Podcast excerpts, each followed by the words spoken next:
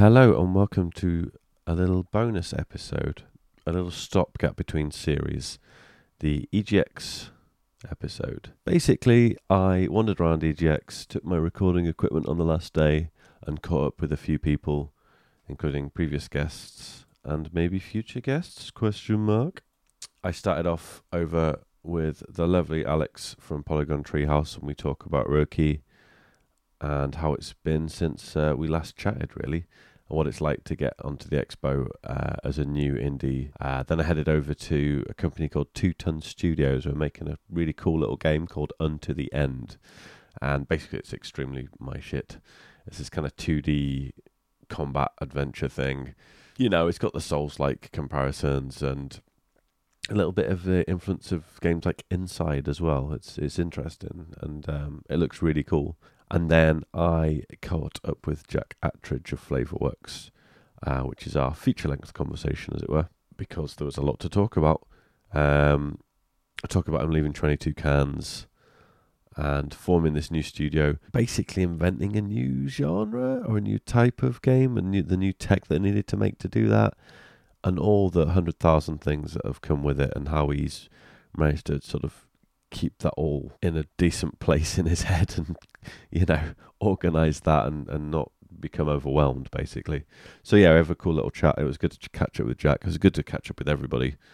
And soon enough you'll have the new series starting. In the meantime if you want to get on the patreon head over to patreon.com forward slash mgif and get yourself ready for the new season. Okay i'll shut up now.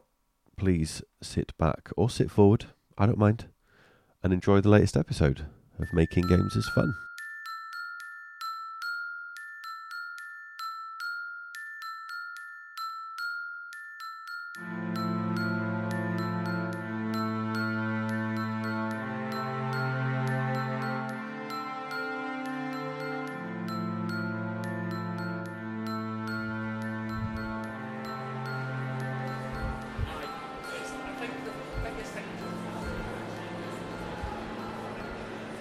Welcome to a EGX special for Making Games is Fun. I'm just making the long walk up now from the ExCeL Centre. Uh, it's a really long way. I have to go through. I've got a bag of stuff, bag of work gimmicks. I can see the actual event happening, but I'm not allowed to just jump straight through. You got to go and have your your bag checked. So I'm doing a big old walk down the whole length of the ExCeL uh, it's a long way, but that's all right because there's lots of treats on the way. So I need coffee, I need a bagel maybe. Um, yeah, I was here yesterday to interview Daniel Krupa, which will be one of the episodes in the new series, and you've either heard it already or you're going to hear it, depending on what order I put all this stuff out. Um, that was a lovely interview. We had a really good old chat, me and Dan, but we overran for ages and just had some beers and hung out in the uh, hotel foyer near EGX. Uh, I also saw some lovely pals take on some retro challenges in the Fringe Theatre, namely uh, Andy Hamilton, the man they call Andy Hamilton because that's his name, uh, David Turners and Matt Murray from the computer game show uh, Asobitech, and none other than Big Boy Barry. No, really, Big Boy Barry uh, and they all had a retro games challenge. That was yesterday. Had a couple of drinks watching that. Met up with old friends. Looked at some games. It's a jolly old time. So today, we're going to go around the indie scene. We're going to catch up with some previous guests, and maybe talk to some new people as well, and say hi to some folk.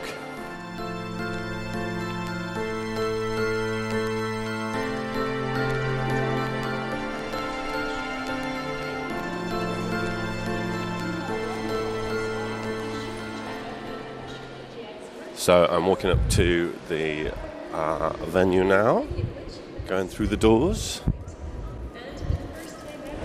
And now we're going to go and find Polygon Treehouse. That's our first stop. Um, here we are, EGX, last day. Indeed. I've made it after a few drinks last night with friends. I thought Really? I, I will get here, but I'm, but I'm here. Yeah. I'm somehow here. Well done. Good job. Yeah, yeah. Finally get round to seeing the game. Um, how is Röki going down with people? Amazingly well. I think it's been obviously you know we work uh, separately in our spare rooms, and it's really nice to you know be at an event. We've done like E3 and Gamescom, but that was all private press stuff. So that was you know cool in its own right. But having it here uh, with like four pods in a, in a in a huge public event it's been kind of a little bit scary. But actually, from the first morning, uh, people have loved it. It's been very very exciting.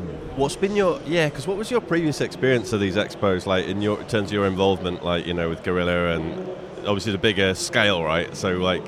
Yeah, I mean, it's all for me. I always really like meeting the people who are potentially going to be playing your game. It's always quite exciting, no, no matter. I don't think that really changes with, with, you know depending on who you're working for, really. Um, it's, that's yeah. It's, it's, always really exciting. It's also really exciting to see like how people are playing it, what they what they're enjoying about about uh, about stuff. I suppose the only thing that really changes is that we can be quite open about what it is we're doing. Uh, so uh, you know, at certain times when you're working for large companies, you have to be a little bit more secretive or more tactical about what you're saying.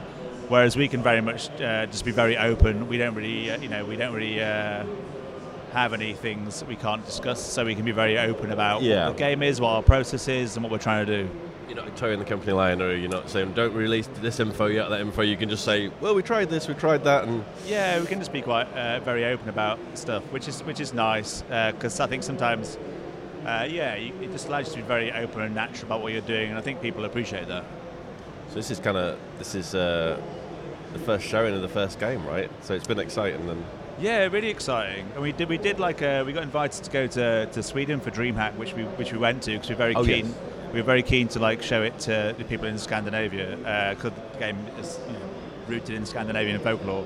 Uh, but today has been uh, really good, and it's a really huge, busy event. And we we have four stations, and when they said we were going to have four stations, I, I thought, maybe that's you know maybe that's too many. But actually, it's been absolutely packed the entire way through. I think the art style's really drawn people to the game, and then when we talk to them about the game and our intentions for the game, and also they, when they put the cans on, they can hear the music. People have really, um, really got absorbed in the game, which has been, which has been, yeah, really awesome for us to see. You had a wide variety of people, types of people, ages and things getting interested. Absolutely, we had an amazing moment yesterday when a young girl in a bobble hat, and for you know people who haven't seen the game, yet, the the hero is Tove, and she has a, a big red bobble hat.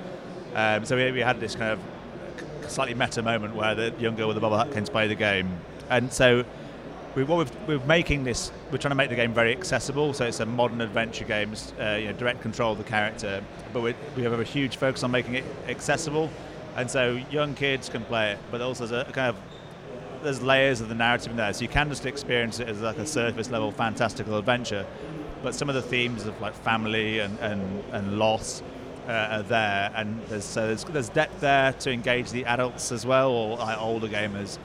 So yeah, and, and we want to have a challenge for people who you know are fans of classic adventure games, but also you know open it up for people who maybe haven't played an adventure game before, so they can just pick up the game and play.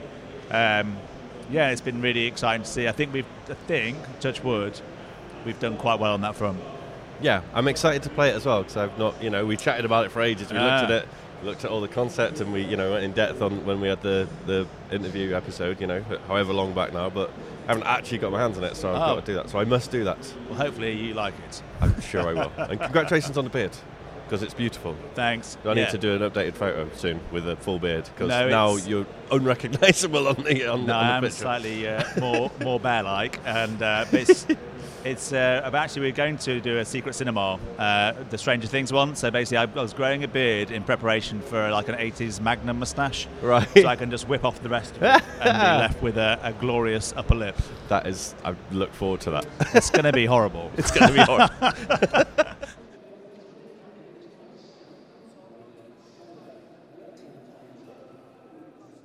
Hello. Hello. Please introduce yourselves and your game. I am Stephen. I'm Sarah.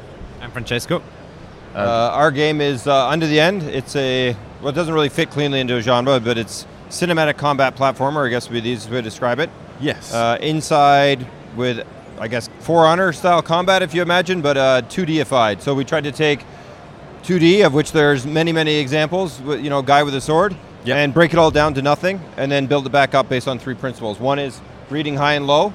Yeah. So all everyone attacks high and low, Right. and can defend high and low. Right. And then judging left and right, Yeah. because that's something you can do really easily in 2D, and then seeing behind you, which you always forget in, nowadays with 3D. But so you get like group fights, and you can pivot and hit this guy, and Uh-huh. go and hit this guy and stuff. Yeah. Yeah, it's, it's something that caught my eye. I saw the trailer on, on Oh, cool. Twitter Awesome. at one point, and I thought, oh, and it's my sort of thing, and it Awesome. caught my eye. And I could see you putting a focus on those mechanics and, Yes. and the sort Cool. of clean look of them, and you know, and it's clear what you need to do and that sort of thing. Thanks, and, thanks, And man. um, it makes you think of things like the old Prince of Persia, Oh yeah, absolutely, 100. right? Is yeah. that an influence? right? Absolutely, big time. Yeah. yeah, big time. Yeah. Yeah. Sorry, Yeah. what were you going to say? Yes, we are older than we look.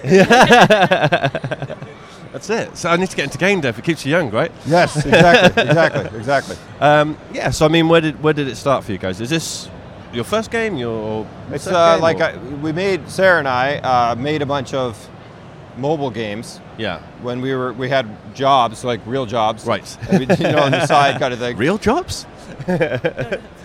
and um, and then we uh, left those real jobs and uh, wanted to get into game dev more seriously. So we traveled for a bit. We are in actually in, in Europe for a bit, and the UK for a bit, Yeah. and then South America, kind of almost like going back to school, Right. Like learning how to make games, Yeah. yeah. getting better at like I was a designer at Microsoft. Sarah was an interior designer, uh, and we kind of used those skills. Right, uh, but right. transformed them and gave them skills. Um, How did have- it feel I- to? Sorry, go on. no, I have a computer science degree, so that helps a bit. Um, yeah, we've been working on this for about three years.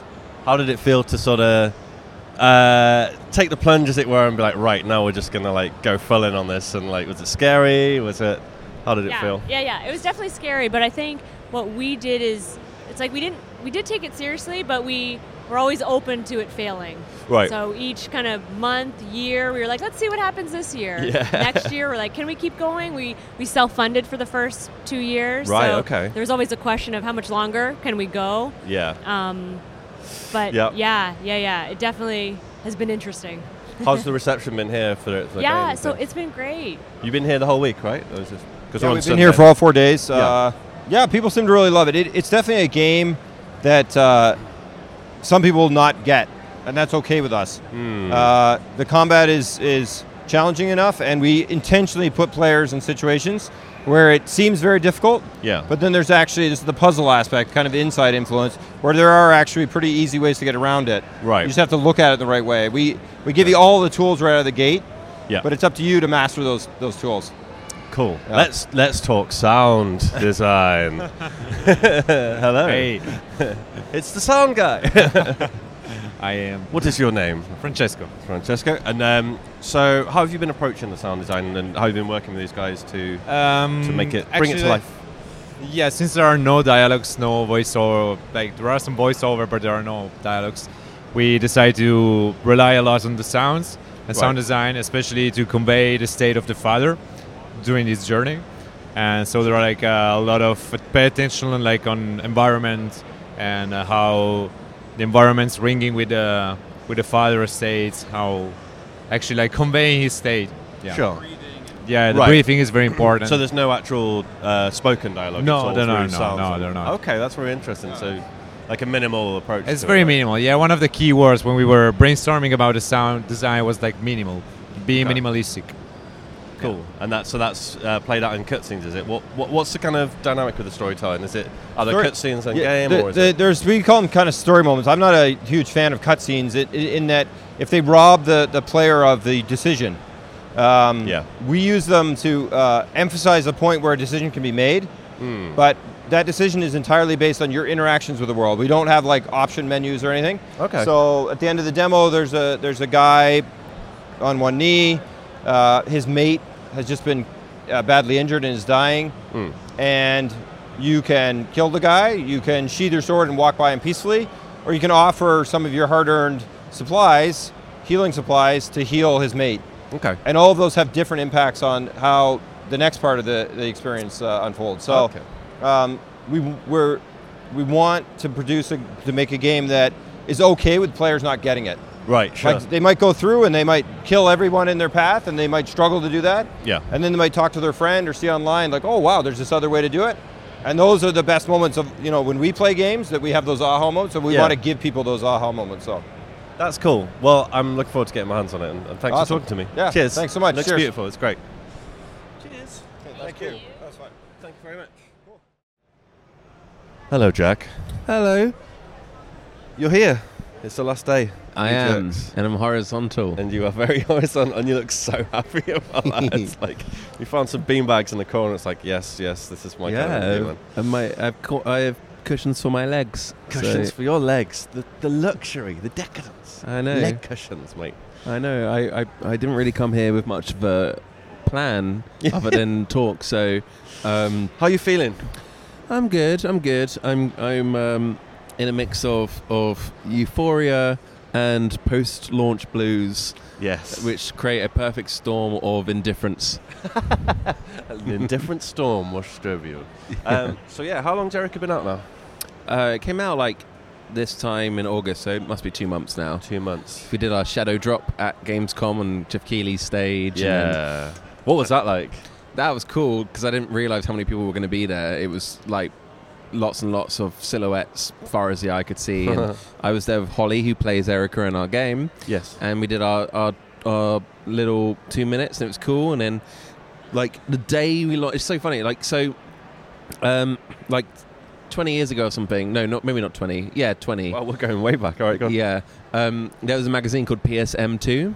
Yes, And, I remember. it. Uh, Dan Dawkins was a writer of it, and I bumped into him a couple of years ago, and I was like, "Oh wow! Like all of your writing has probably informed all of my perspective of games and Yeah. why games are good or why they're not good."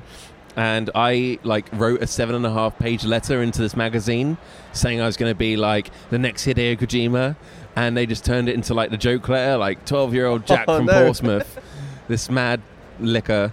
Um, and then the day we launched Erica, I got to meet Hideo Kojima That's pretty sick. and uh, have a proper proper bant and uh, be mutual Twitter followers and all that jazz. That's and very cool, actually. um, and so now, yeah, so that was almost better than launching the game itself. So um, done that, and then what happened next? Yeah, and then- and just did like lots of talks around the place. Like we had an interactive screening on Hollywood Boulevard, so I went out there to um, do that with Austin Wintory and Troy Baker, which is really cool That's ace. and then uh, did like just talks at different conferences and stuff, and just doing little things to try and get the word out, and also try and find like cool talent to to collaborate with, because now we've got the technology that we use to build Erica with, which is our touch video engine, the and the editor, which is called Cookbook. The idea is that we w- will continue making interactive live action stories Yeah. but at the same time we want to help we want to work with with amazing storytellers out there who we can give that technology to but then also help them in the filmmaking process and That's cool. yeah That's really cool. otherwise it's just going to be like you know so few games coming out and i feel like the important thing is not from a business perspective but purely from like justifying what we're doing in terms of a game crafty thing where we're trying to say that this is the first live action game that actually is meaningfully interactive Yeah. where you're interacting with the world rather than with buttons on top of the video and waiting Yeah. five minutes between every token interaction Yeah. is that we get more examples out there of how to do it well. right. Whereas um, right now, it's I, I yeah we, we haven't particularly we haven't traditionally been fans of FMV. Yeah. You know. You're making that hype, but you're sort of turning it into its own genre, essentially. Like, Yeah, it's, it's also really funny that FMV is a genre, right? Like it's like we don't we don't call like Metal Gear Solid a polygonal game, right, right, yeah, yeah. Or um, cool games like pixel art games as opposed to platformers or shooters or or even 2D. Like you know, so like why call an FMV game by its aesthetic, Mm. other than I guess the preconception that the interaction would usually be pretty naff. yeah. But we're trying to make games that are like uh, Quantic Dream or Supermassive or Don't Nod. The only difference is we're not like walking around the environment, but we feel like that's not really the strength of the storytelling anyway. It Yeah. happens in those intimate moments of Mm. characters and and the, the items in the world, and that's the kind of stuff that we gamify. So you have, I mean, I guess so you release, you got the game done, released, but then that kind of wasn't the end of it. You were like, oh, I can relax now. You had all, as you say, all this post-release stuff we've just been talking about. When did you feel like, or maybe it hasn't happened yet, did you feel like you think, oh, it started to calm down and you can sort of relax And as we were saying, is that kind of weird when it's you've been busy for so long and then there's nothing? Well, I, yeah, I mean, it's kind of like half and half busy because we weren't like, you know, like I imagine most people don't even realize that our game is out. We're not we're not a big AAA blockbuster. Yeah. We- We're um, kind of like a we were, you know, yeah, not not a massive, not a massively marketed sort of game. I think compared to uh, a big established IP or uh, established company. So it's not been a huge, it's not been hugely intense, but it has been varied. And now we're just at that point in a company where we're trying to work out what happens next. So we're bringing in company investment and we're signing publisher deals and just getting excited about going to the next thing.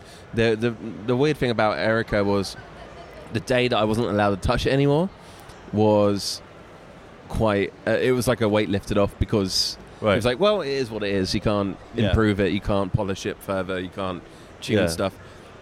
But now there's the opportunity with with what we do next and bringing the technology to multiple platforms. That's really exciting. And I so uh, the good thing is, like, I think the launch of Erica has injected a lot of energy into the company, where before it was like, you know, we're in our little box room with no windows hmm in Old Street with uh, a, our dog mascot Layla Flavor and uh, an average team of six making this super multi-branching live-action thing built on completely unproven technology and um, production pipelines. Um, and now it's all come out, and there's been a generally positive reception to it. There's a couple of people that have been like, "Oh, I don't get it," or "It's not really a game," or you know, Yeah. "Oh, I'd rather just watch the thing rather than interact." And then, and then, uh, along with lots of you know really legitimate cons- uh, feedback as well. Um, and then there's a lot of folks who have been really nice and, and positive and given us great feedback. And so we've got a lot of positive con- and constructive uh, feedback, both good and bad, that we can just bring into the next games. Yeah. How do you find dealing with the uh, the negative feedback coming through? What do you uh, how do you take it on board? really fine actually like um there's stuff about the game that bothers me that people don't pick up on and then there's stuff that people don't like that i think is good and i'm just like oh okay well i don't think we can win you over with that one and Yeah. then there's stuff where they don't like what i don't like and i'm like you're totally right and you've said it in a way that is quite a lot more elegant than what goes around in my mind where you're juggling all these balls and Sure. sometimes it's nice to just read something in print and you're like yeah you you it's just why i love game journalism um because it's the same reason i love i love games because of how journalists have made me uh, think about how to articulate why i like games Yeah, I feel like so many things you've done with this um, that are just first times for you, right? You've just kind of you, you came out of 22 cans, you just went, you seem to just launch yourself into this. It's like, like uh, yeah. So a lot, a lot of people go, "We're going to start a new studio," but they don't go, "And we're going to invent a new kind of way to play a game, new tech. We're going to need all this extra stuff that you know people don't necessarily." Uh, have to set up making a new, you know, when they branch out on their own for the first time. Uh, as you say, all this stuff, and you're just making it, and you've got no real idea of how it's going to be received. You're just there for like, what was it, three years maybe? probably a little bit more than that but i like to pretend it's three years because like- i'd go a bit crazy otherwise yeah, yeah, yeah. Let's just call it three. Um, you know, and just thinking, oh, I wonder if what's going to happen when this actually comes out. Like, and now, and now it's out. You, you, you've branched out to all these other ideas, and how do you sort of take all that on board? How do you manage it? Because that, that's quite difficult, man. I think compared to like yeah, when we left our me and my co-founder Pavle, we left our last studio, and we were just like living on our savings, living on like the floors and couches of friends, and traveling up to London to try and talk to venture capitalists and uh, publishers, and not knowing how to do any of that. Like it was completely a stab in the dark, and then just over time you kind of have to learn all of that stuff by necessity. You're just like, oh, I'm just gonna go make a cool game. I've made games before, um, but actually, it's just the amount of extra things, lawyers and accountants and pitches and, um, and probably more more big, boring sounding words, like that you're just like whoa, uh, and then you know recruiters and building a team, and um, and then in our case, of technology, although you know because it that was a little bit mental in that if you were sensible, you would go off and you'd make a Unity game in 18 months. Yeah. But there's also that fe- feeling of like, if we're just making a quick Unity platformer or shooter or fighter or racer, what's the point of us existing? There's already people doing that way better, Right. and we don't feel like anyone would owe it to us to be like an indie darling. Um, it's very much a case of a consumer has X amount of money they want to spend on games. How do you earn that money? You know, like they don't owe you anything. So we were like, okay, what could we do that we feel like the market isn't really doing? And at the time, no one was doing F and V, uh, and we wanted to do something particularly about touching the world in a tactile, meaningful way that you wouldn't do in even traditional games. Yeah. But we're going to film it, and then make that filmed world feel physical. Uh, and it was kind of like that Yeah. quote: "You've got to be young and stupid to make a movie because if you realize how hard it is, it will cripple you, and you'll never do anything ambitious ever again." Right. Okay. Yeah. So yeah. this felt like this felt like the the yeah, it felt like it was good going in that naive, and coming out the other end, it's felt like okay, wow, like it's hard to really comprehend how much you've learned, Mm. but you had to kind of learn it all. Like there's all these people throwing quotes at you, like oh, keep it simple, do this, do that, and you're like yeah, and then you don't do it, and then you and then you're like oh no, they were totally right, and you knew they were right to begin with, but it's almost impossible for you to do it the way that you're supposed to until you've had it happen to you firsthand. Yeah, you have to experience it and to really learn the lesson. You right? just can't. You just can't avoid. You just can't not be contrarian about it and and be like, yeah, but I can't see why it would be a problem to do something completely unproven and crazy. yeah. Uh, cool, man. Thank you very much. Thank you. Thank you for wanting to talk to me. Well, of course, always. I, I appreciate that you would want to. I appreciate you.